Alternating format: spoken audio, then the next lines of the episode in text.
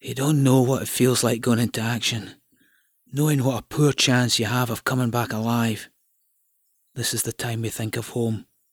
In fact, when we hear anyone singing about home, it brings a few tears to your eyes.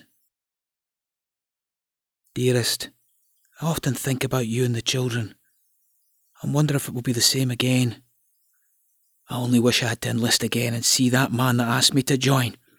I'd put my fingers right in his yaks. I'm as lousy as can be and can't get any clothes.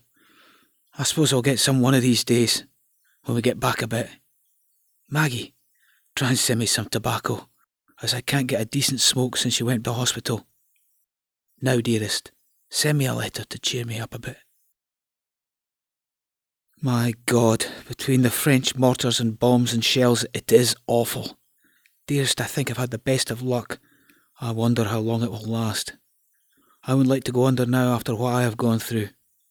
Dearest, pray for me as often as you can, for I need it.